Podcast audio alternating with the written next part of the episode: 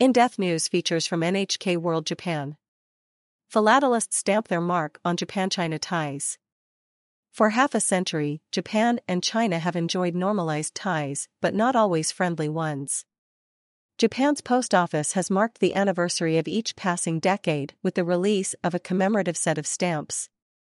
But it is a gesture that is no longer reciprocated. This year, a group of Chinese stamp collectors have stepped up to mark the occasion. Japan China relations through the postal stamps. Back in the early 1970s, Japan was in the midst of a stamp collecting craze, and philatelists were obsessed with the stamps of the People's Republic of China, a country with which Japan had no formal diplomatic ties. Fukui Kazuo was one such enthusiast. His collection now boasts over 20,000 types of Chinese stamps. When he began collecting, in the 1960s, China was in the grip of the Cultural Revolution and interaction with the outside world was limited. It was a tough time for collectors, he says. In China, stamp collecting was considered a hobby of the bourgeois class, so collectors and publishers often had to quit.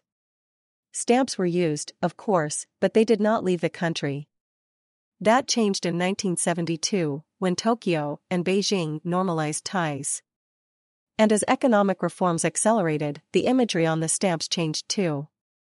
Before the normalization of ties, it was common to see designs featuring revolutionary propaganda about war with Japan. Later, in what have been dubbed the golden years of Japan China diplomacy, both countries issued scores of stamps promoting the friendship. This period came to an end in 2002, the 30th anniversary of normalization, when then Prime Minister Koizumi Junichiro made repeated visits to Yasukuni Shrine, which is dedicated to Japan's war dead. Relations with China soured, and though Japan issued a set of stamps commemorating the diplomatic milestone, China did not. It was the same story 10 years later, on the 40th anniversary, the year Japan's government purchased some of the Senkaku Islands from a private Japanese owner. Japan controls the islands, though China claims them, in September, Japan Post unveiled a 50th anniversary stamp set, and once again it appears that China will not. Stamps are returning home. Zhang Jianguo, 25, a stamp collector from China who is studying in Japan, says there has been a palpable chilling of ties between the two countries. He says Chinese people in Japan are harassed on the internet back home.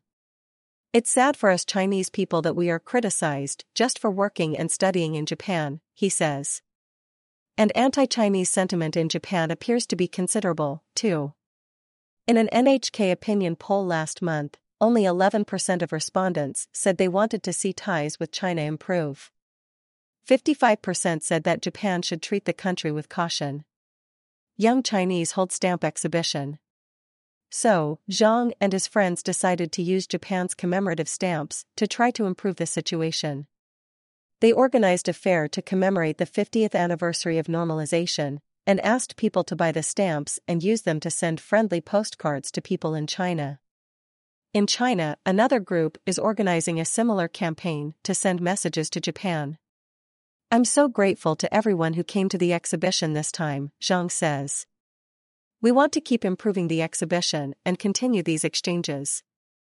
Zhang believes that though the two countries may be at odds with each other politically, their people do not have to be in conflict.